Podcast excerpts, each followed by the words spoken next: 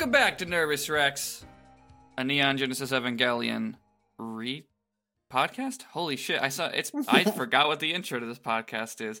It's a Neon Genesis Evangelion podcast retrospective. Fifty percent rewatch, fifty percent first time watch. We're here. It's one hundred percent instrumentality. My name is Joe. I use any and all pronouns. Uh, I'm Chris. I use he, him pronouns. I just completely self destructed, You really did. which is I don't know. I think tantamount to what what we're gonna try and uh, recap and discuss for the next. I don't know how long this is gonna go. Um, but we're talking episode twenty five and twenty six of the television anime series Neon Genesis Evangelion. Without, I mean, getting too much into the the recap stuff, Chris, just like baseline, how do you feel? Uh, I really liked the the conclusion here. I really, I really like these last two episodes, and I can't wait till we get into talking about them more because I have the most unforeseen comparison point now. I'm so glad we recorded this now as opposed to like a mere one day ago because I have the most. I would never would have guessed that I would be talking about these two things in conversation with each other, but I am ready to bring a truly wild conversation into this. That's great. I am ex- really excited to hear it, and I'm sure everyone at home is too. I so we were supposed to record this a while ago, so I watched these um and took notes a while ago, and I didn't make time to like watch them a second time. Um, but I do have a bunch of notes. Um, and I did watch Spy Kids today, so that's like almost there. Should we just each recap one of these two or try?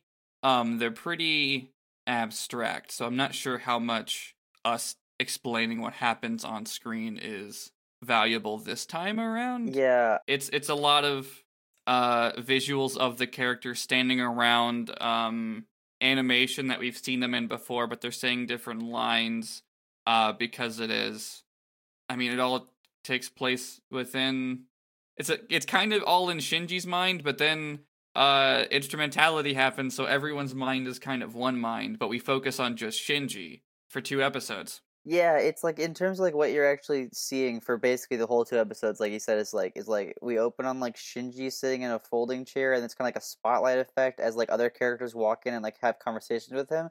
But then like you can tell it's like not reality because like Asuka's like clothes are changing, and then like other characters will just kind Mhm. of appear.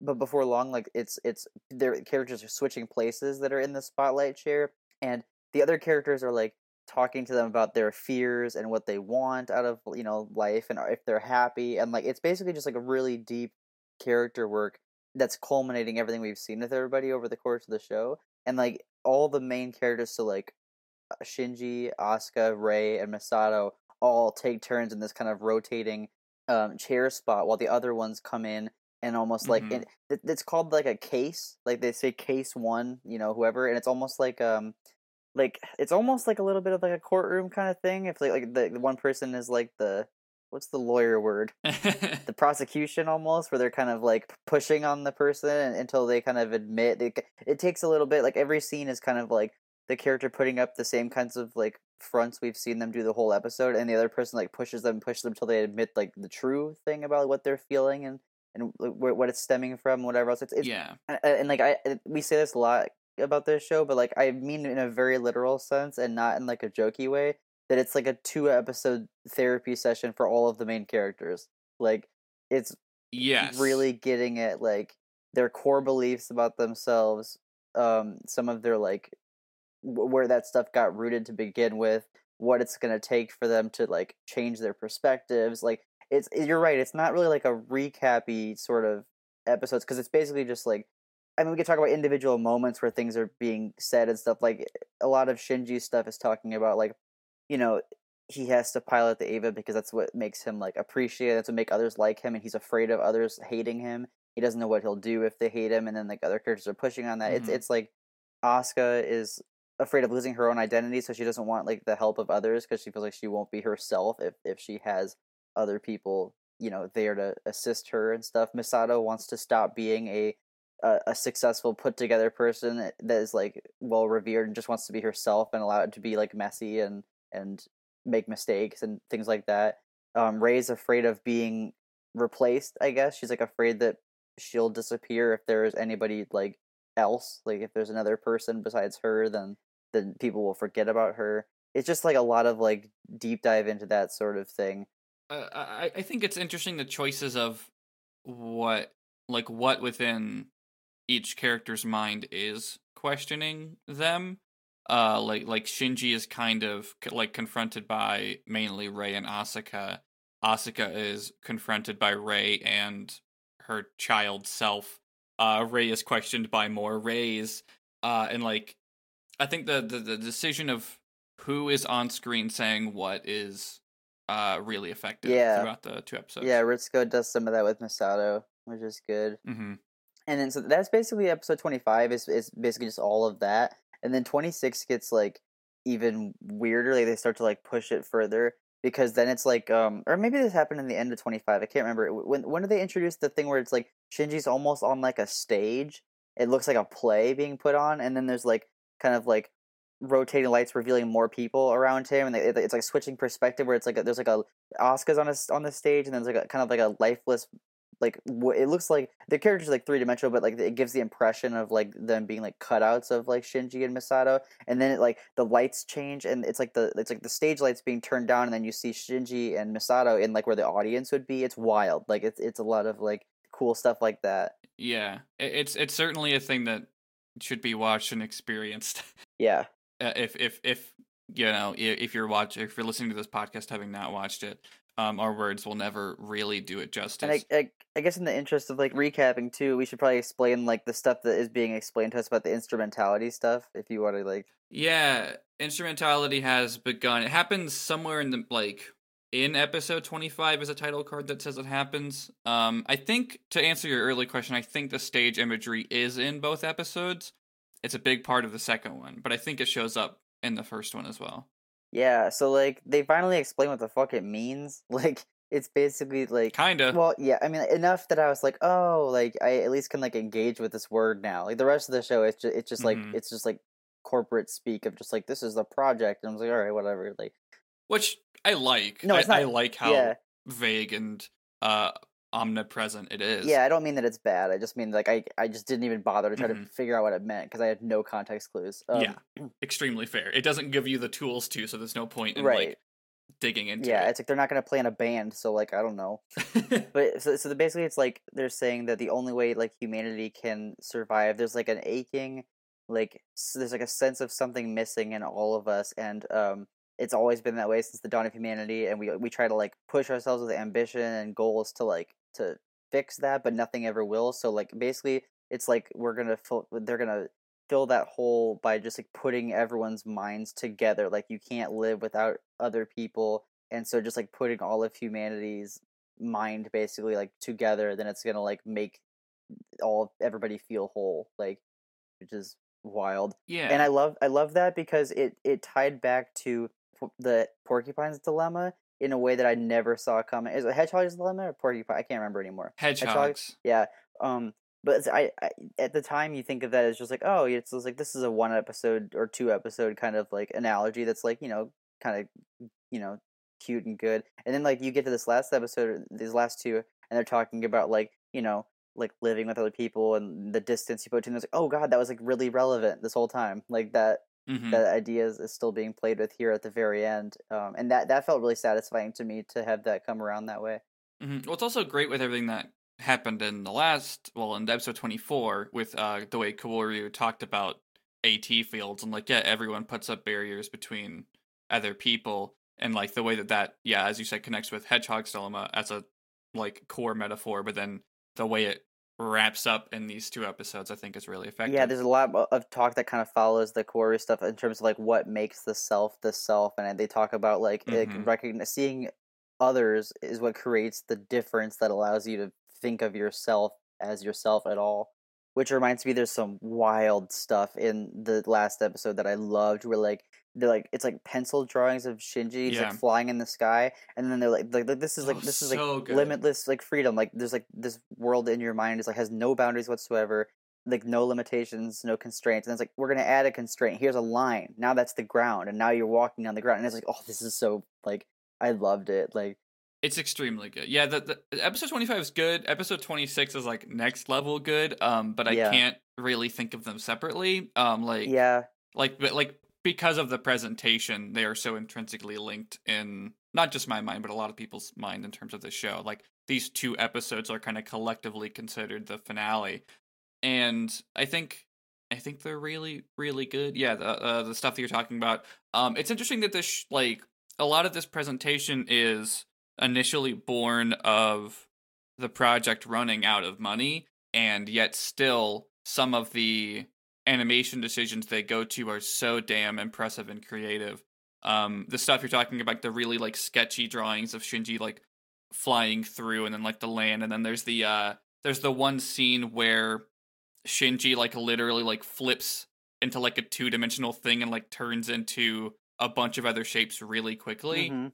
I don't even know how I'll like I'd have to pull it up to be like, oh yeah, it turns into this and this and this and this and then like a weird DNA strain and it's just like it is a great visual representation of what the sh- show is getting at and it's also just fucking gorgeous. Yeah, it's you know, and it's so great because again, this we've been talking about this a lot lately. And towards the sh- end of the show, in terms of like, oh, like it's just because their money ran out. It's like again, like the the things they did to cover for that were so well done that they feel like they were always meant to be that. And I didn't realize till like halfway Yeah. through the last that I was like, oh, this could be a budget restraint. And then I was like, I've never been so happy a show ran out of money in my life. Like Yeah. th- this like is so I I think it's for the if if all that stuff was the way it was because of like you know the the coffers running empty like that was for the best because this I think is way better than we might have gotten if things were more conventionally depicted. hmm There is something extremely special about these two episodes that I don't know if any other show will do. Like it's it. This is the kind of thing that I think is hard to pull off on purpose. Like, sure, uh, the reused animation completely works because we are in characters' memories. hmm Um, but like that is an effective creative choice that I I think is so abstract and jarring if it's entirely intentional and not caused by any restraints. It rules. But yeah, um, if you remember, like on episode twenty four, uh, the the next time on was like storyboards for robot fight that um Never happens. Technically tech technically was added um like that that i'm pretty sure that preview is a director's cut edition but uh, if i'm remembering what i read correctly it's like those were the storyboards for the original intended finale um that were scrapped. They did these episodes but the director's cut decided to include those storyboards anyway for reasons that we'll probably talk about at a later date but i think it's really cool. I, th- I think uh i, th- I th- but both that decision, but also like these two episodes and the way that they land and what they depict, uh, and how they depict them. Uh, there's a really great bit in the the I, the back half of 26 is so good, uh, just because of like what it's tackling, how it compares Asuka and Shinji through their stuff, and then surprise, we're in a slice of life anime for like yeah, five minutes. we gotta we gotta pause on that for a second. I feel like we got there's a couple more things we gotta cover before we get to that, but I can't wait to talk about that stuff. So there's yeah, there's and, then, and then and then there's the the finale as well that we'll get to. but- Yeah. Real, real quick, since you brought it up, the the like um reusing the animation again with this show, they're very good about um using that in a way that if you're paying attention, you'll be like, oh, there's like something like really like um thematically relevant happening here with the with the um the It, yeah, it just kind of feels like a like a smart motif. yeah, like like the um the if I remember correctly, the shot in these episodes where he's holding the phone and like every character in the world is basically saying "I hate you" to him. I believe Yeah. that's the the same shot where originally he's being congratulated by his dad for like the first time ever, where his dad was saying something nice to him. So to have the same image be flipped that way was like um, wasn't that the same thing that the phone call where his dad like was like you did a good job today or whatever? Like I'm pretty sure that was the same like shot of the phone. I thought that was from. I thought that phone. That phone's been seen like I think twice. Okay. Um, because I, I for, in my memory, I remember him being told that like at NERV, like in front of Misato and other people, because like it's literally a like a quick debriefing thing that's on audio. Like in the the screen says audio only. Feel free to correct me in in the in the Discord if I'm wrong and Chris is right. Um, but I remember the phone mainly from the first episode. Well, either way, like it's it's um, it's just like the the way that they select the shots to use and when is like it Mhm. allows you to like figure out like the the meaning of of the scene, like which is which is um nice and well done. so so they're doing the instrumentality thing, right? And then what happens is they're basically saying uh all these characters like gathered around him in this kind of like lab room where the the stage setup is. It looks like kind of like the same quality of space where we found like the secret Rei room where it's kind of like creepy and sciency and whatever else like underground hidden lab type looking room. Mm-hmm. And they're basically just like dragging Shinji, uh, and they're just like, you try to hide from things that you don't like and make you uncomfortable to protect your like your weaknesses. You want to like limit your life to only the things that like don't challenge you, but that like has shrunk down to almost nothing. And like this is the world that you wish for, where everything's destroyed and like you, you're insulated and you don't have to make many decisions. Like people will tell you what to do, but like this reality now is is basically just like a a prison where like it's not pretty and eh, that felt like it felt like a nightmare like something that as like simple as that i'm just like they're just like showing shots of this like small room and like there's like weird like mechanical imagery happening but the way they talked about it in terms of like a like a an individual mindset leading to disaster basically while like making it in the context of a like robot war show and using the the like pictures they did i was like this feels I feel like scared for my own life choices at this point. I was like, oh my god, like my life is I need to turn shit around. Like this is bad. Like it was really effective and um but the point of that whole thing is they're basically they're they're basically just saying to Shinji like this is this is reality, but it's only one of many. Which I saying that out loud, it feels like such a generic thing now because it happens in a lot of media. But this feels different. Like it doesn't feel as boring as I just made it sound by using the same line from every movie of the last three years. Like, oh, it's only one of many possible realities. You know what I mean? Like, but it's it, it's um it feels very different in tone than a lot of other things that do that. But um, so basically, it's, it's like this this reality the, is like the premise the the premise of the human instrumentality project is so bizarre that it is almost perfectly made for this shit to land and it does like that's it it does but like yeah it, it completely like makes sense in context and as a and as this ending and with what we've been watching Shinji process processing alongside Shinji and I mean all the other characters too, but certainly Shinji the most. Yeah, and this isn't the comparison that I'm I like hyped up earlier. We'll get to that still, but it kind of reminded me of like a Christmas Carol. It like the the last kind of tragic mm. thing of like, oh no, I'm seeing how like wrong things could get if I don't change my ways. Like it had that kind of vibe to it, and like all the the his friends and colleagues around him are almost like the the ghosts in that situation, and it's like it feels very like dark and sad and like yeah, like I liked that stuff a lot.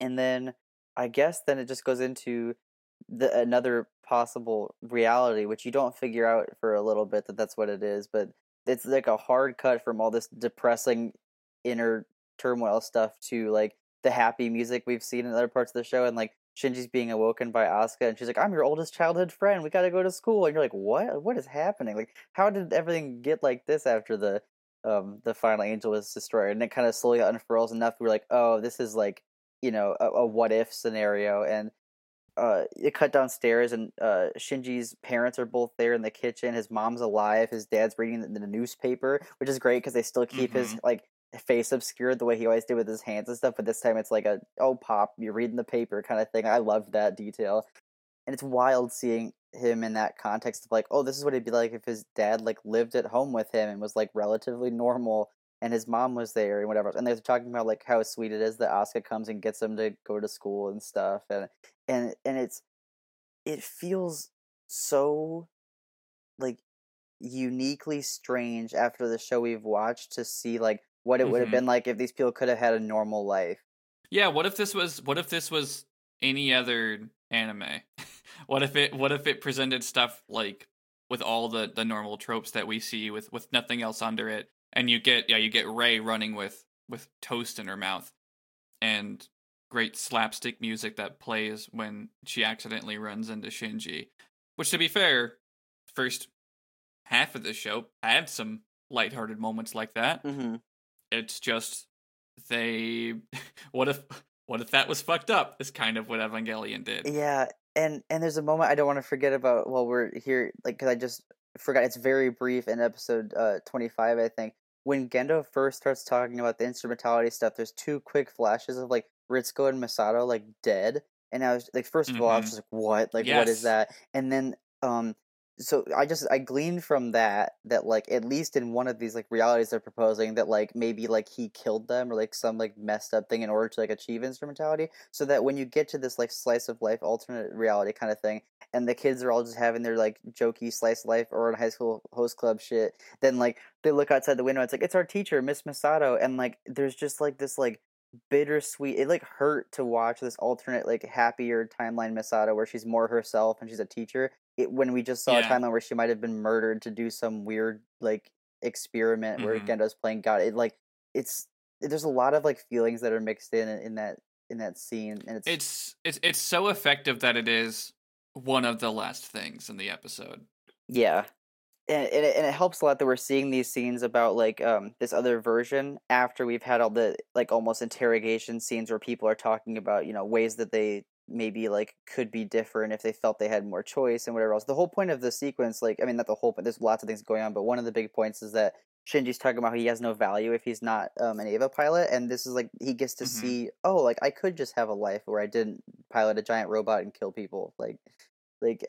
I, I that just that is a thing that is attainable and I, I could just have that and so that's like with the, that vision kind of demonstrates Yeah, yeah, it's and it's like yeah, this is one of many things that could happen, and then the the finale digs into like uh, I have a quote written down. It's like, or I don't know if this is a quote, but it says, "What if you create a new reality and you still hate yourself?" And it's like, yeah, like that's a big fear that will stop you from actually doing the the, the, the things and changing the things and imagining something uh different for yourself, which is what Shinji is like struggling with and like what is kind of drawn to the forefront here. And they there's a line that is similar to a line in, in episode 24. It says there are as, as many truths as there are people, yeah um, but only one is yours hmm and talks about how fragile that is. Uh, and in Shinji's case, it's you are you are unused to what it is, which is of course they phrase it like that, but it says you are simply unused to what it is like to be liked.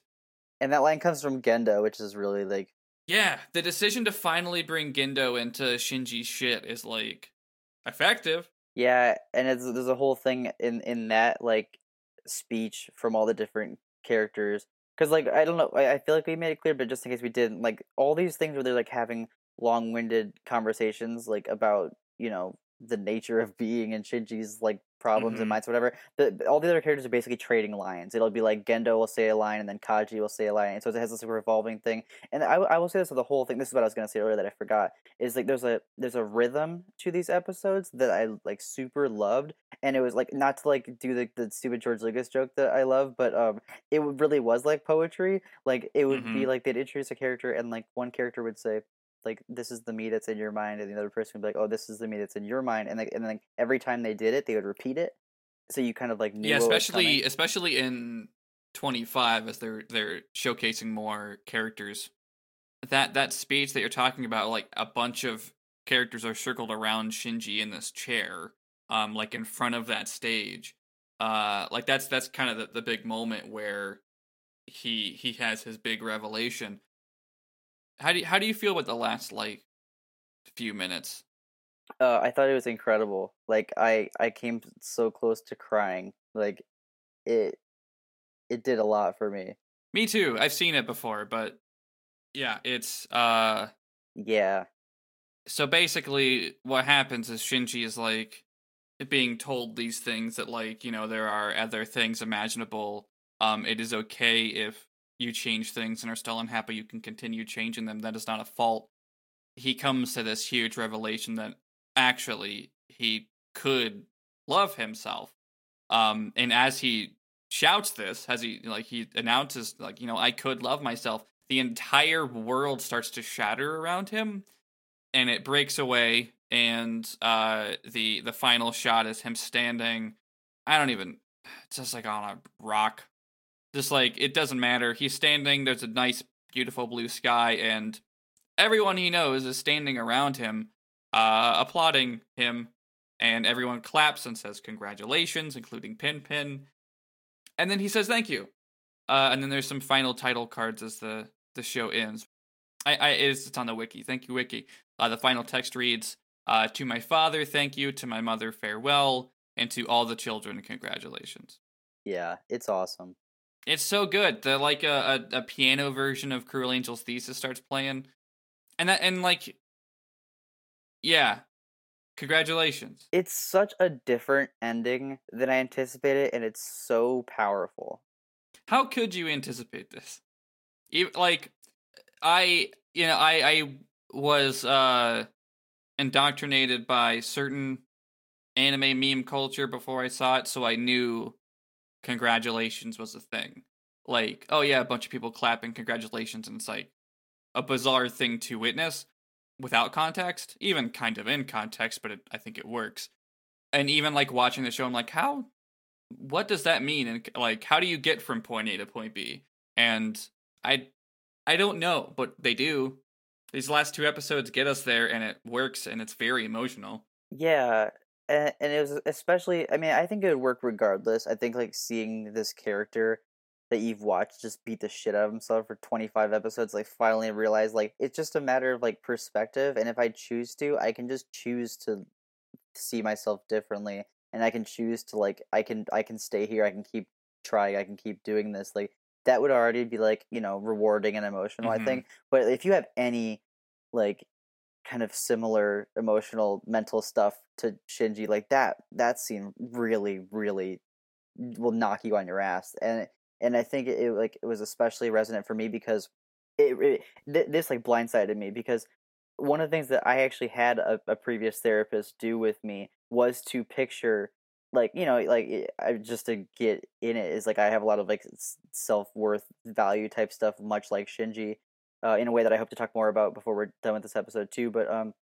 like they literally had me like imagine a room where everyone that loves you is like is in there and it it, it basically like this Mhm. episode it basically just like does that it's it's th- that exercise in in this anime robot show and and and it's like extremely moving to see all the characters that you've met over this journey all the people that have in Shinji's life and just like congratulating him on figuring out how to like be himself finally in a way that is not gonna hurt him you know like ugh Yeah.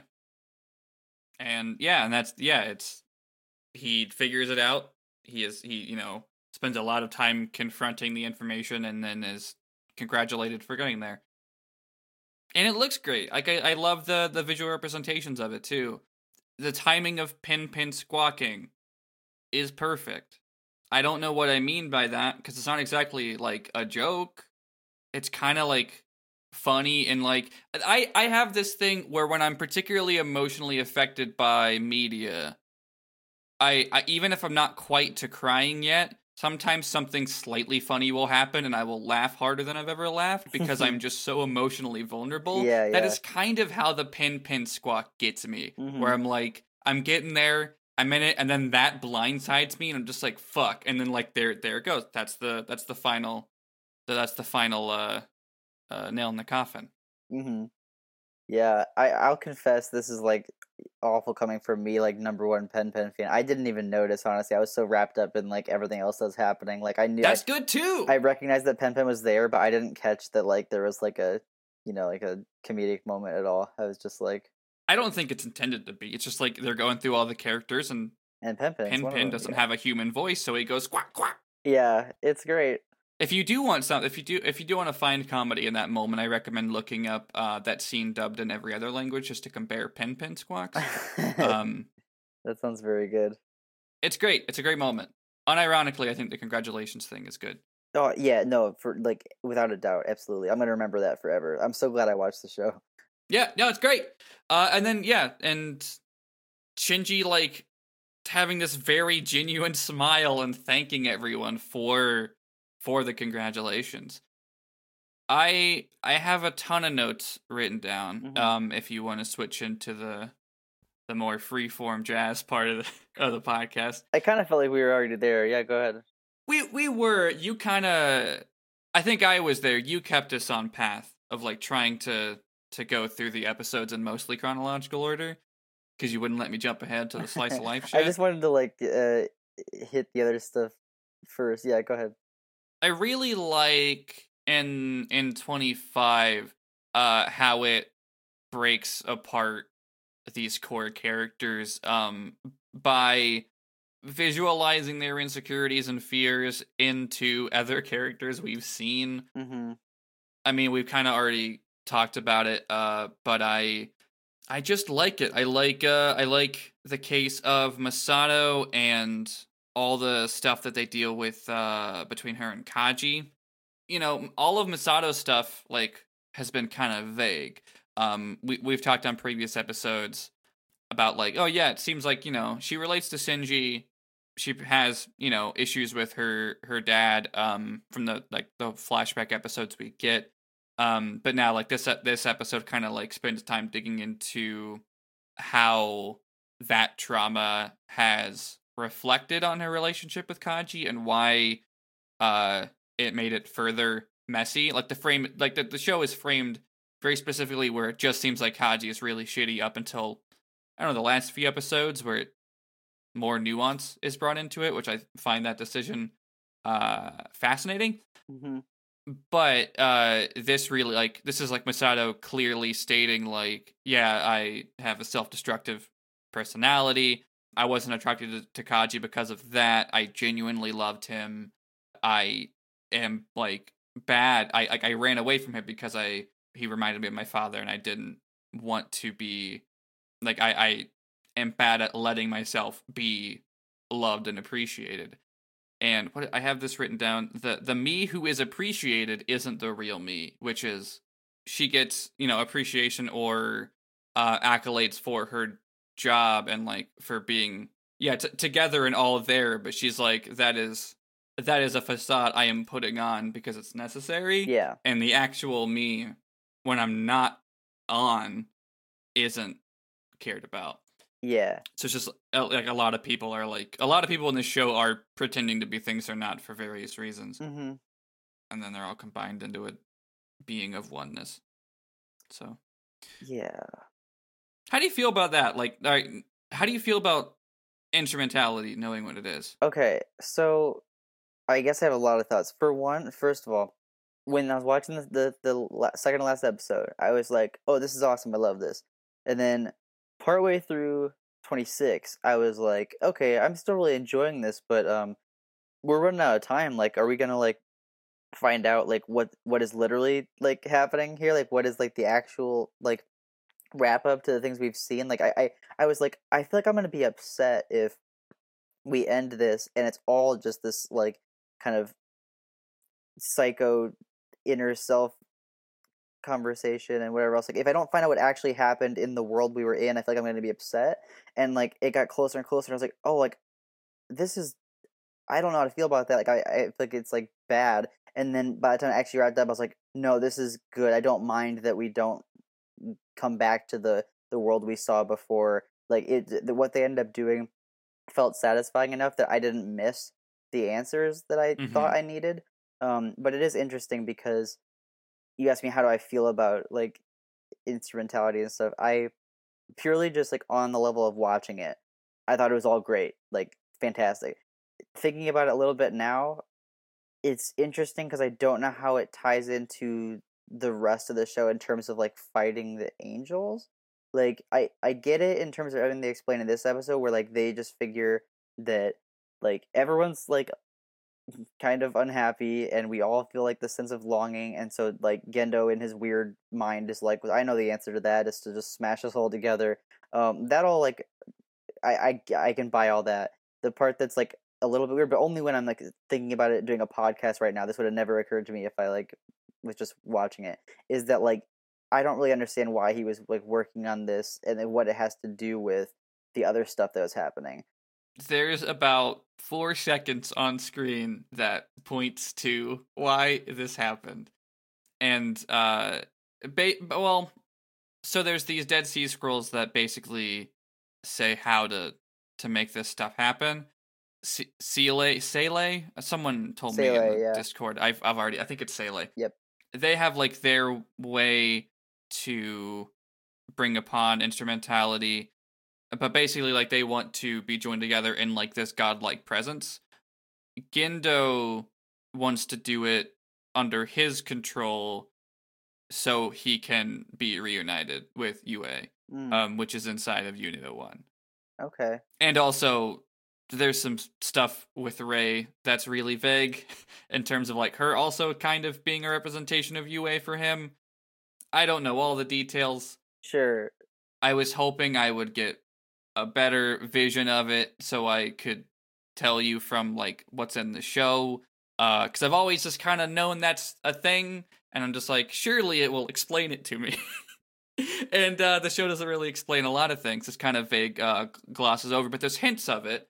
Um, because uh, in in 24, there's a scene where Shinji is like, uh, comparing them and talking about um, like Gendo, like says like Gendo, what are you doing with these like with these two?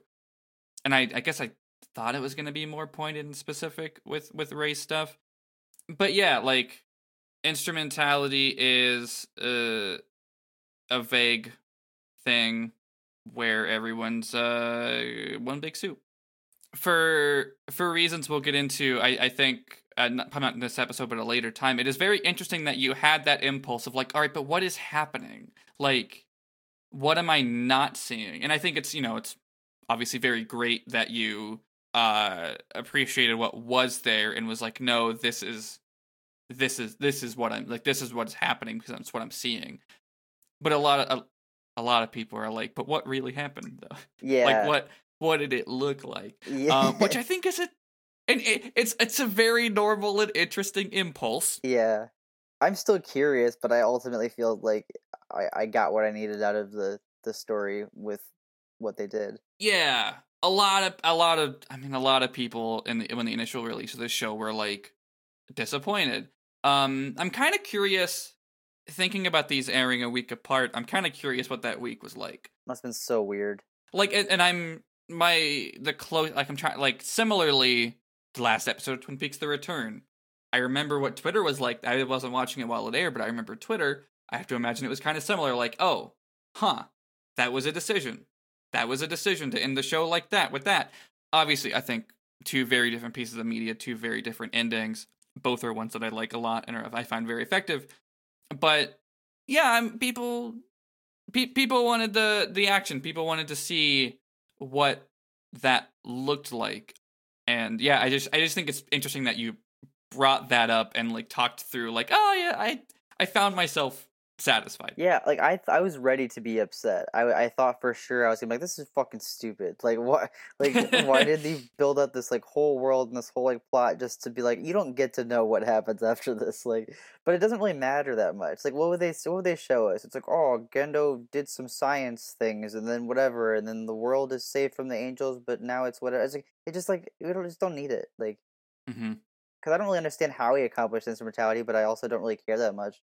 I know that like that the thing is like for me i know that the angels being defeated and some other stuff that happened off screen led to it that's enough for me like Yeah. okay, Kaworu had to be killed for it to happen. Like, all right, Which- Kaworu was killed and then it happened. Which, by the way, we, we should explain that that's what kicked this whole kind of episode that Shinji's having off is like the guilt over having Yes. killed Kaworu. That's like what really like starts this is he's just like racking he's racked with guilt over having killed someone and like Mhm. the voices start coming in and talking about you know whatever but that's what that's what like starts the whole thing I, I my my notes kind of start straight away with um the the Shinji in the chair and the spotlight, so I don't really remember uh the Kaworu stuff.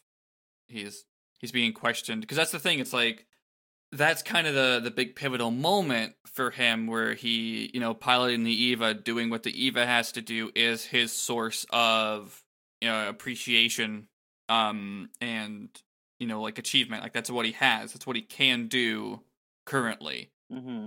and episode 24 is pitting you know that that part of him up against the part of him that cares about another human being whether it be like or love uh, regardless it is like there's another person who i genuinely care about and uh, makes me feel happy and loved and cared for for the first time ever and if I do the other thing that was bringing me an approximation of joy, I have to end that. With murder. Yeah, and I mean it also happens to dovetail in instrumentality, and everyone t- turns into one primordial soup, and you know. Yeah. So, but um, uh, and here we are. But I, I just think it's all so good. Yeah, it's it's it's like nothing else I've ever seen, and it's like brilliant, and it's like it's heady in like the best ways. And I was thinking about this too, is like because we talked forever ago about how I hated that one race, and you're like, I don't know how you're gonna do the rest of the show. I don't know how that's gonna go. And the thing is, is that I, I I do completely feel like that is the weakest of all of the abstract storytelling decisions. yeah, it, But it's all like I don't know, it's the first one, so I was like, well, I mean, it's only gonna get more of this.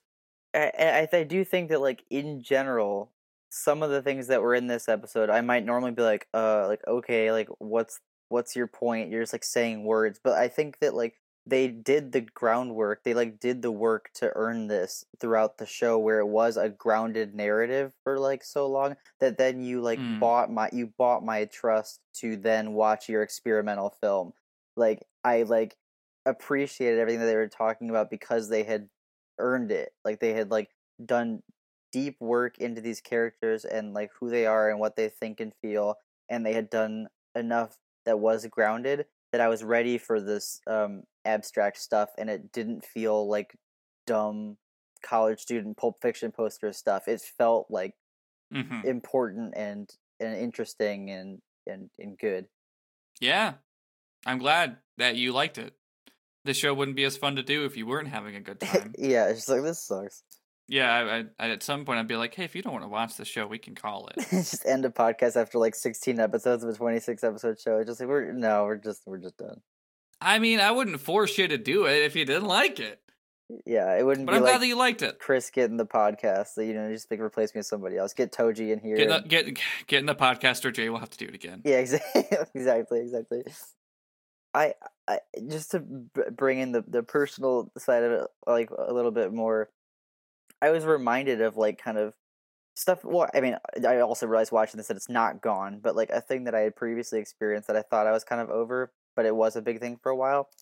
So, I mean, I think some listeners, at least of the show, will know that I I was a pro wrestler for several years, and that that was basically like I mean, that was a huge part of my life. It was like my whole identity, and it did get to the point where like I thought that like if I didn't do that, then I was like useless. Like I couldn't. I thought that I like couldn't do anything else and shouldn't do anything else, and like if I stopped doing that, then like I literally worried that like people wouldn't weren't gonna think I was cool anymore. Like I like I was like people were gonna look at me differently, which they kind of did, but like not as much as I like worried about, and I, it didn't end up being that big of a deal. Like and like I I think I felt like I had checked that, but I think even now I still carry the baggage of like, oh, but like, but now I just do other projects instead. And if I did no projects, then I would be worthless. Like it's fine now that I don't wrestle because I do other things, but if I did nothing, then I would be. Like I remember like distinctly like my tag partner and I when we were deep in the wrestling stuff and like that was very much tied up in our self worth. Like we would like talk about like you know it- basically if if you didn't do something with your life, like if you just like had a job and came home, like we thought that that was like like we we couldn't imagine that for ourselves. Like we would have been like so disappointed and like felt like we were like garbage or whatever. And like now like I I am like better about it, but I do still think that I put a lot of pressure on myself to like, you know, be someone that does something, you know? And like and so like this the fact that the show is getting at so many um real real human stuff that can be hard for people to shake is like really valuable. Yeah, absolutely. I think um I, I think there's a lot to grab onto with all the various characters um and, and what they they struggle with. It's very a clearly personal text. Yeah. And I mean, yeah, it's definitely one that means a, a ton to me. I you know, I appreciated it a lot as as a teen. Uh it is much more effective to me now. Um especially like you know, in the past year or I mean like for years I've been, you know, absorbing uh, you know, art and, and media and, and creating my own. Um, but especially like in the past year I've gotten into digging into like specific creators uh bodies of work and kind of seeing um them throughout it partly because of uh, the blank check podcast. Um but i think doing that with Anno i think is so clear too. Like i can kind of see or, or at least personally i i'm affected by what i perceive as like uh that that difficulty of struggling with de- depression and various trauma through creative media and like struggling with the creative media itself and the, the for all of this show as dark and uh, traumatic as it gets, it, it still lands on this bright and hopeful thing. Uh, I think is one of the most, I mean, one of the most powerful endings of anything I've ever seen. There's there's there's a million great endings to to long running television shows, uh, but to to make such a personal text that ends on your your your lead traumatized character being like, you know what, despite all of this, uh, I I can love myself. It will be okay and then they are you know congratulated for getting to that point of hopefulness and that's like incredibly uh, i think impactful for for me and i mean i know plenty of other people um but it's uh look, looking at the whole thing in context i think is just really like at least personally powerful yeah i'm so fascinated by thinking about what this must have been like for kids and teenagers to watch on like Adult Swim or whatever. You know what I mean? Like like when like because like I mean I watched this as a 28 year old who's been through like four different therapists and a lot of life experience with a lot of this stuff, and so like this means a lot to me, and I can see like a lot of like the like complex workings behind it, and I I am familiar with a lot of like the ideas they're talking about, the messaging behind it and stuff. So it like mean it, it, it like really works for me. It's so I am trying to put myself in the position of like someone who's just like I like robots and anime. Like, what's this show? And like watching that ending must have been so different for someone at that point in their life. Like, mm-hmm. I can't imagine what it would have been like. Like, I wish I'd. Uh, I mean, I don't wish I'd made a podcast when I was a teenager about it, but I do. There is a part of me that wishes I could more with more detail grapple with like what was I thinking? Yeah, exactly. Because um, like I, I I knew it was good and like I, I knew it was like emotional character work, and I was like satisfied with that as an artistic decision rather than more robots. But other than that, I'm like, what what what I, what had I been through at 16? and the answer is some stuff, but I hadn't really grappled with it until uh later ages. Cause that's that's like I, I I I by then I'd already started like I was uh combative with you know my relationship with my dad so i saw that in evangelion for sure. Um, yeah. um, but now i see it with like a lot more you know lenses and, and, and nuance. Yeah exactly like i feel like there might have been parts of it that i could have related to but not to the same extent and so i wonder like i i imagine it must have been like a lot less satisfying right? I don't know like i, I maybe it wasn't maybe it still felt cool in its own ways but it's just interesting because it's very it unlike cool. yeah. There I, I i struggle with trying to think of anything else that is comparable to uh, to this show. Mm-hmm. Yeah, there's a lot of cool ideas though, and like and like I mean, it's not really like all there. Like you you had to explain some of it to me, but I'm still appreciating it. Like like the the kind of resonance of like his mom never gets to like come back and is trapped in this monstrous like robot alien thing, but his dad like achieved the thing that would put them back together and like whatever else like that even though it's not like spelled out for you and I wouldn't have got it unless you said something, I'm still appreciative of that. Like there's something It's it's a show that uh rewards maybe that's maybe that's too generous to say. But I th- I would say like for the most part it rewards you like digging into it and and like analyzing it. Um like it doesn't just hand everything to you. There are a few things that are super vague, um, which I like, like the Rei stuff that I was like, oh, they never really say it. Like at least with, you know, Gendo directly calls Unit 01 Yui uh, for five seconds, and I'm like, cool. Between her disappearing in an Eva accident and him calling the robot her and Shinji's experiences, I think that's a clear enough point to say, uh, you know, that's you know, like her her soul is in that core. Yeah, and to be clear, I I I maybe misrepresented what I was meant because I we figured that out like um you know a couple episodes ago. What I meant the part that I wouldn't have grasped is that that's why he his that was what his motivation was for doing the instrumentality thing. I did not pick up on that. It's vague. Yeah, it's super vague. Yeah, and then like I and, and another thing too that's vague about it is so much of it is uh represented with uh his interactions with Rei, and they are even more vague with you know what exactly Rei is because like what we know of her backstory is uh, she magically shows up next to Gendo after his wife dis like dies in the accident. Weird. Yeah. She looks a lot like her. Weird. Gendo's obsessed with her. Weird. And that's and that's I mean that's that's kind of the end of it. Like and then um there's the shit in 24 with like Kaworu saying that she's similar to him uh because she is a, a being above mortal man. Yeah, there's a lot. Weird. There's a, yeah, there's a lot going on there still that I st- that I don't. Uh, I uh I I read something here that is revealed in a booklet. Uh is it revealed in the, in the in the like Razor ads or the new Honda commercials?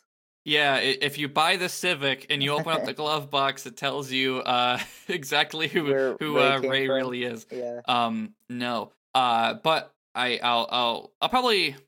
I mean, I could tell you now or later, but uh, there is what's called the Red Cross book, which is was a pamphlet distributed uh, when the end of Evangelion movie was screened, Okay. and that has like some information about her that's more pointed. So I don't. I could tell you about it when we get to that movie. Yeah, I Or, figure that's that sounds best. If it was if it came out at that time, then yeah. Yeah, uh, which that's that's the thing. It, it certainly is like you know the show paints in broad strokes, and then people care a lot about it. So there's a lot of uh, additional material that's released. Yeah. But yeah, Rei's weird. I um I remember when we first started this show, sending you uh I the English dub. They had a lot of fun with it, is what I'll say. I don't think it's bad. I enjoy a lot of things about it. Um, but they had a lot of fun, those voice actors, and there's some commentary stuff on that release, the original dub I'm talking about, uh, that I find really funny. And I I just implore everyone to track down the commentary on I think it's I think it's on the finale in the credits or something. Cause I just remember Shinji's voice actor being like basically expressing his confusion uh with the show. I, I just I just remember the visual of like, you know, Fly Me to the Moon playing and the voice actor being like, So is Rei my mom or what? and I, I think about that a lot. that's so funny. Also, I think it's Rei who says the, the phrase baloney pony. Could be Asuka, not sure. Oh, this is this is nice. This is the end. Okay, where exactly am I? Um. Oh, here's the song. Oh, good. Um. There's some things that are still unresolved here, guys. How, how do I get home? Uh, what do I eat? Was Rei my my mom or a clone or hell? Was this all in my mind? What what's an Ava? Is that sort of a Freudian thing or? Um. Am I real? Oh, hell. Does the bus run through here? But yeah, I mean, it's. I guess the word. I guess controversial is technically accurate to describe the ending of this show because I mean, a lot of people didn't like it. Um, a lot of people love it a lot. I totally get why people wouldn't like it, but I disagree entirely. Same, yeah. I I think it completely works for the story that is being told. Um, you know, I think a lot about Evangelion as this this work of Anno's, um, and that I I think is shaped by it, what he is going through and and expressing with the show. So I think this ending means more than any uh big robot really could.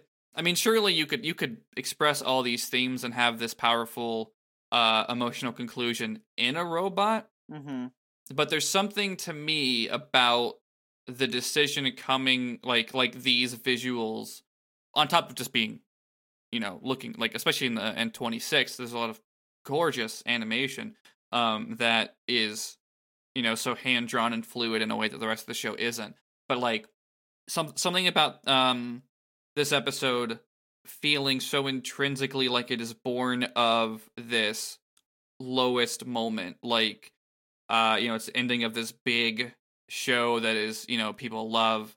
Uh it is so personal for Anno and to be back into this corner uh for the second time we haven't talked about gunbuster and that show also kind of ran out of money near the end uh and to to get out of that and to to make a statement with your show in that position to say it's gonna be okay that that means more to me than than than any robot could. Yeah, and there's like still cool like science fiction stuff happening. Like you know, I've been I've you know, yeah, done, they're I've still done, talking about instrumentality. yeah, I've done an hour of like, oh, Chris loves therapy and emotions and emotional growth or whatever. But like, like, but also it's just really cool. The vagueness is cool. The whole like, like Mhm. being trapped in that weird room with like the the the stage stuff where it's kind of playing off like you know like the, all these characters are playing roles and you see like these like lifeless like husk dummies of them and then it's like all the different characters around them and they're talking about like being melded together and like alternate realities where things went differently like ones where things went really bad and everyone died and then ones where like everyone's like a happy sitcom family and like and like Mhm. it's got like almost like a I love I don't know how you feel about it it's a very controversial movie too I love Donnie Darko and I, I almost kind of got vibes of like um I haven't I haven't seen that since uh, about the age I saw Evangelion the first time. I thought it, I mean I remember it fondly. I just realized I don't want to spoil uh one of my favorite movies for people that haven't seen it, but basically it's like th- there's things about the ending of that movie that brought up similar um like A lot of people don't like it. Well, that too, but also just kind of the idea of, of like the the different ways things could go for characters and stuff that has always been Mhm. really poignant to me, and like I, I I always have like an emotional reaction to that, and and it, there's something very similar happening here. Yeah. So that stuff is really cool too. On top of the like um you know Shinji overcoming trauma, like it's you're not it's not just like a psychology thing. You get a lot of cool um ideas in the mix too. I, I think it's a really cool melding of this the sci-fi backings that you're talking about and the the psychology, Yeah. which which plenty of other sci-fi also does. Um, you know, a, a- most sci-fi fantasy is, you know, usually about something else uh, Yeah, instead of The good, just the good stuff is. yeah, yeah, sure. Well, I mean, I don't, I shouldn't be so elitist about it. I'm sure I love like stuff that's not about anything, but um, Oh, I mean, I absolutely do. One of my, I mean, fucking, I love uh Mission Impossible movies. Those movies are about what the what the fuck is Tom gonna do next? yeah, this shit's dope. Jump out of a plane was was was Fallout. But yeah, yeah, there's a lot of um. Every time I say that, like, oh yeah, you know, these things are usually about something else deeper. It's like, ah, there's also the ones that aren't, and sometimes those are really good too. Yeah, Yeah, there's something there's something really nice about the way Evangelion is present like doing exactly that, like presenting here are a million different ways that things could go and it's like, you know, on the baseline it is talking about how it could go in the world that you make for yourself with an instrumentality, but also it is like literally you you you don't have to be stuck in, the way you are. You can look at things differently. You can better yourself. You can there there are there are happier times available to you if you if if, if you like like um I don't I don't think we talked about it specifically on the show, but when Evangelion was for like when when Anno was first tackle like starting this show, a, a theme he wanted to tackle was not running away. Hmm and you know it's super prevalent in the first you know third of the show where shinji is actually uh repeating i mustn't run away over and over again. But uh it i i, I like how it becomes so poignant here and in the light of like Anno you know getting into this depression near the end of of uh show running for nadia not being satisfied with nadia very much um and that show not you know not being as uh creatively fulfilling and and and you know being in that depression taking on this show and being like all right i want to you know i'm struggling with with with this stuff. Um i am going to make this this sci-fi show.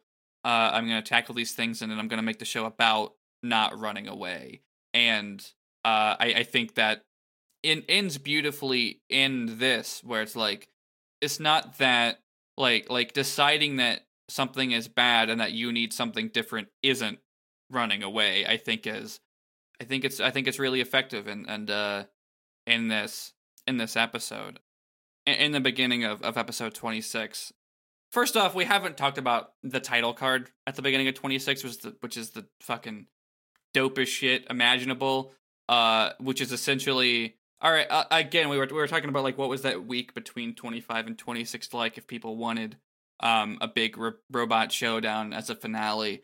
Um and 26 starts with instrumentality has begun but uh we're just gonna focus on shinji. Yeah, Like uh, I, my my notes literally say like instrumentality has begun, but would you look at the time? Yeesh! Let's just look at Shinji. yeah, I'm glad you said that because it reminded me one thing I would want to bring up very quickly is that I loved the way that in these episodes they were frequently having the conversations between the the quote unquote characters and the real ones being done with just Mhm. like Shinji would say something and there'd just be black screen with white text that's the response and it would cut back and forth between like yeah, like his speech and just like and just text like replying. That that was awesome.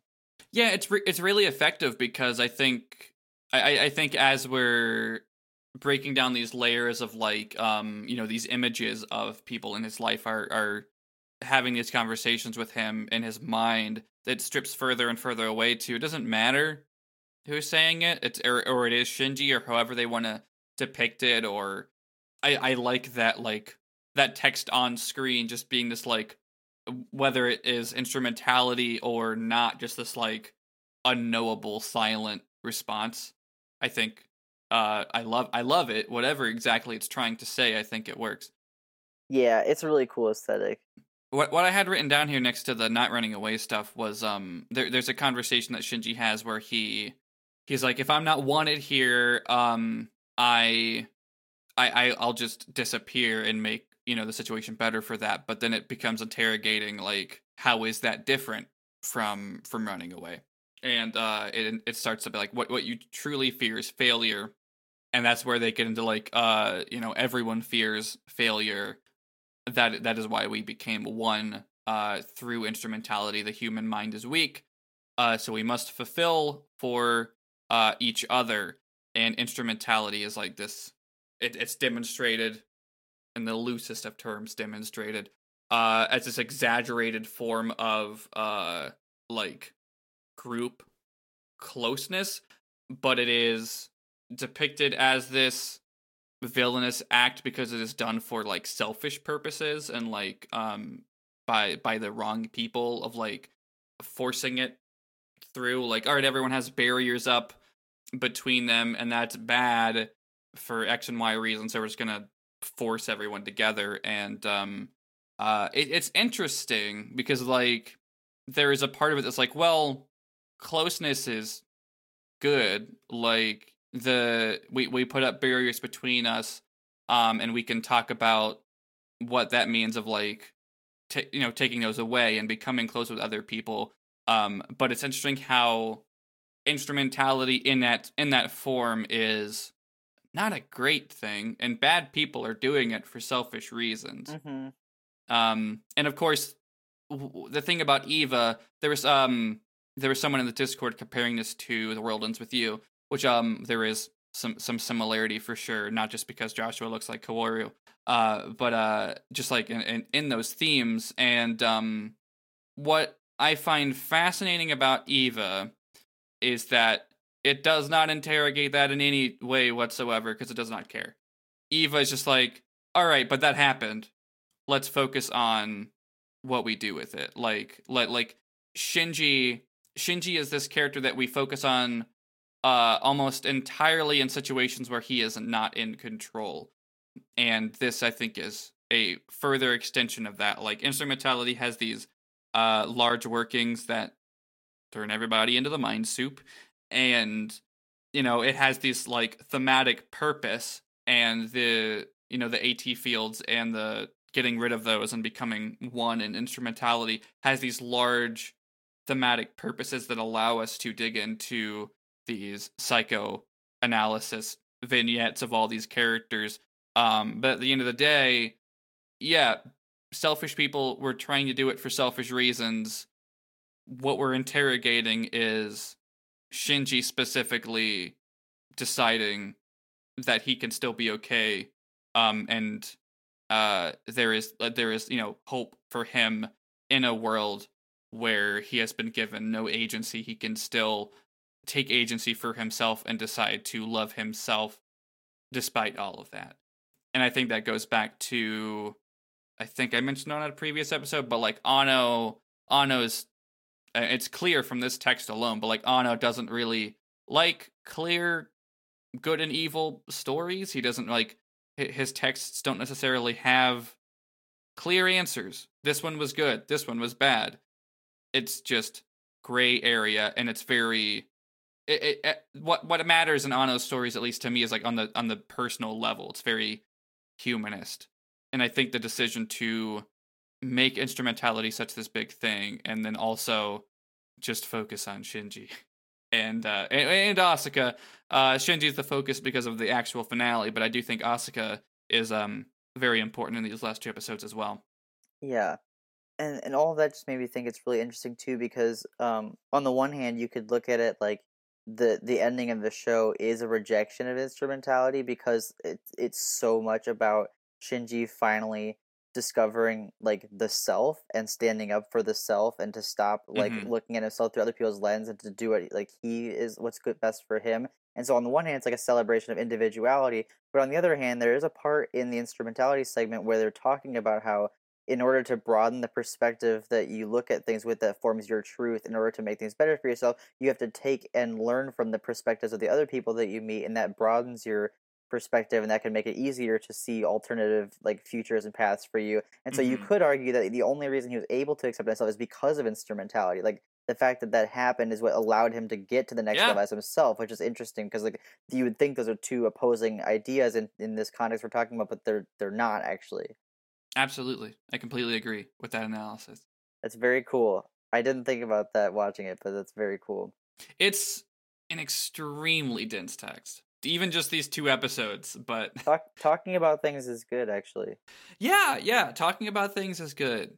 I I think Evangelion is a show that rewards analysis for sure. Um, and I I I have felt lucky not just to do it in podcast form, but to do it with you, Chris. Um, I think uh, one, it's just been very satisfying for me to get like a very first hand like, oh yeah, they're they're into it. Yeah, I like yeah. this show and my friends getting into it and they like it, yeah. But also Mm-hmm. just like the actual like conversations I think have been so valuable and I'm very proud of the, the show we have made. yeah And are still making. We're not done yet, but Yeah, that's really sweet. Yeah, yeah, I agree for sure. Yeah, it's been a great time. I got a little bit of time left, so I think it's time to, to reveal the, the, the promised treasure. Oh yeah. So I've already compared it to two other things. I'm going to do one third one quick, and then I'll get to the real one. The other one, the, the other the- brief one. the brief comparison is once again Kingdom Hearts. The scene where um they first open and he's on the chair and then they kind of like distort the ground on him. It looks like when you're inside Monstro, like the pattern. it was just very funny to me.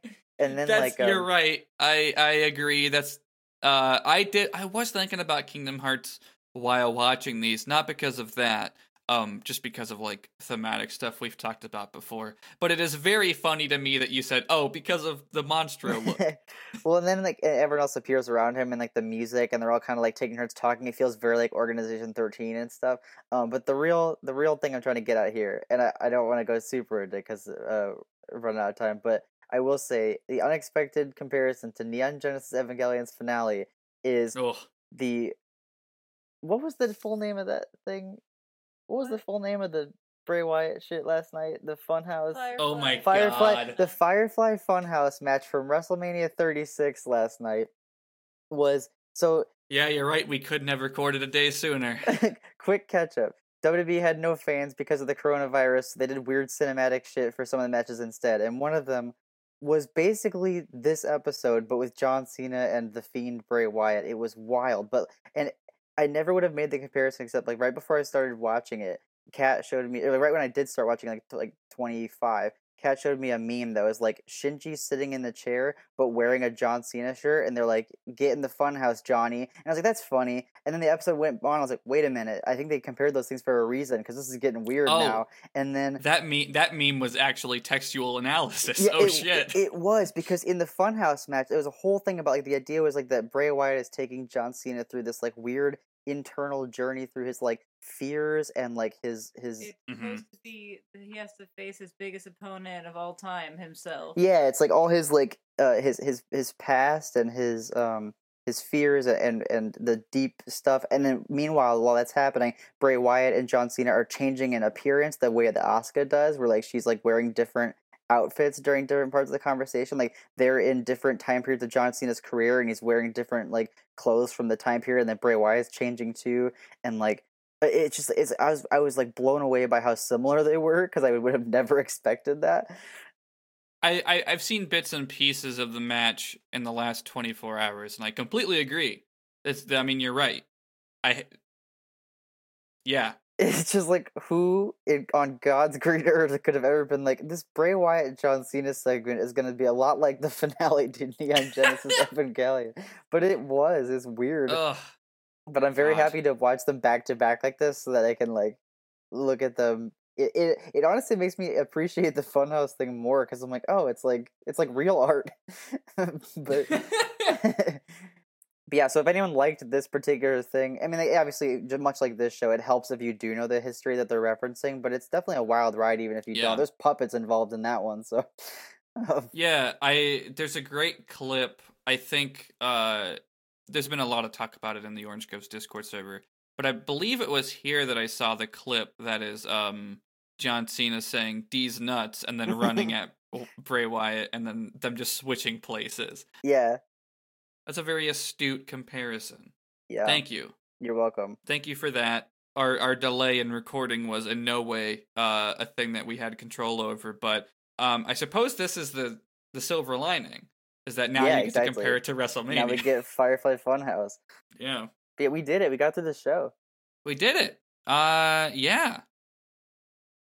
I might have a one or two other things written down, but I don't want to keep you since you're running low on time. Just record yourself So- talking to the audience because I don't want them to miss out just because I have to go. But just like like after this, just record a little bit longer. Then all right, here here I'll give you a piece. All right, wait a second. I'm gonna just say, that's so cool, Joe. I agree. And then you just put that at the end of whatever you say, and then we'll have finally constructed audio. I'm just gonna leave all this in exactly as as you said it just now. Yeah, But uh, yeah, I think because I'm looking through my notes and most of it's just descriptions of what was happening on screen. I think I got to most of my uh like deeper stuff. Yeah. But yeah, this is. I mean, I kind of knew this was going to be an episode where we wouldn't be able to do much, you know, in depth exact recap uh like the previous episodes. I almost texted you and said like, "Hey, I don't know if you think about the recap when we when you watch the show, but don't." Um, and I decided to text you nothing, not to to do any leading. yeah. But uh, yeah, that's uh, that's that's the episode. Um, we'll be back next time in in two weeks to do a uh, a mailbag. I forgot a- about the a, mailbag. uh, I'm excited. I, I've gotten a couple questions. Um, some in my DMs, some in my uh, in, in my in, in the Discord that I'll have to write down. Um, but we'll be we'll be doing the mailbag, and we'll be doing uh just kind of our own reflection on like you know it's been yeah it's been one week since I finished the show, and just kind of talking about like um I'm gonna watch the the recap movies. Chris, you don't have to, but uh I'll uh but, but you know we'll talk up kind of like you know the whole scope of the thing and I'm looking forward to that uh, and, and uh, getting some questions and, and answering them. But if you want to send any of those in for that mailbag episode, you can uh, DM them to me on Twitter, Ghost of Joe, Ghost of Jo. My DMs are open. Um, and you can also drop them in the Orange Groves Discord server. A link will be in the show notes. You can also find it at theorangegroves.com at the bottom of the page, or you can tweet about them with hashtag NervousRexPod, uh, as long as they're not spoilers for uh, anything after the show. Uh, after the mailbag, we will be doing uh, End of Eva, and after that, we'll be doing uh, Gunbuster and some other stuff uh, before the rebuild movies. Just because if you have any Evangel or End of Eva questions, I'll probably just save them for uh, for that episode. Get us uh, get at us with uh, those questions. My social media again is Ghost of Joe, Ghost of Jo. Uh, I've got a bunch of other podcasts. You can find them all on the network, uh, theorangegroves.com. I am at Topher Disgrace on Twitter, and I just came out with a, a text based choose your own adventure game today called Be the Indie Wrestler, which is based heavily on my own experiences being a person who's wrestled in front of 12 people before. Uh, and uh, 12 it's- whole people. it's a it's a kind of just like a, a fun look at the world of indie wrestling, uh, putting you in the in the proverbial boots and kick pads of a of a of a small time wrestler. Uh, so you can find that on my uh, on my Twitter. There's links in the I made it my new pin tweet, and it's on my website, which is in my bio, and there's lots of ways to find it. It's uh, I'm accepting donations, but it's free to play both on the site itself and to download. So yeah, go check that out, please, and thank you. Uh, thank you so much for for listening, for for sticking with us. The the conversation in the, in the Discord have been such a vital part of this show too. Yeah, absolutely. Uh, so so thank you so much for everyone who's been there. I love popping in and seeing huge, uh, you know, spoiler walls. Um, and uh, digging into asked me- those. I was looking at the other day. Kat asked me, "Why do you even look at this?" And I was like, "I don't know. I just I just like to see it." Yeah, it, I mean, yeah, it's just nice to know that like the conversation's happening. Yeah. Are you have you have you gone back and looked at any stuff since we've No, like as you've gotten more? no, because I'm too scared that I'm gonna see something for one of the movies or something. I'm gonna wait till all Okay. of it's done and then I'll read the the black boxes. Some of them, not all of them. That's fair. Uh, yeah, I it'll be oh, that'll be a, a long uh a, long journey, but that, uh, I'm sure it'll be worth it. There's a lot of great stuff too uh, that I've read through. Um, shout out to the people who have been watching this for the first time with us. Um, I know a friend of the show Plakwas has, but uh, everyone else whose names I don't uh have at the tip of my tongue half the day. I also really appreciate you doing that. And yeah, that's the show of television and we'll be back next time with uh with the mailbag and some conversation. I'll talk about Death Rebirth and all the cut up uh recap movies they made. And I know how to I know how to outro this one for once. Oh hell yeah, lay it on us. Take us home, Chris. Congratulations. Congratulations.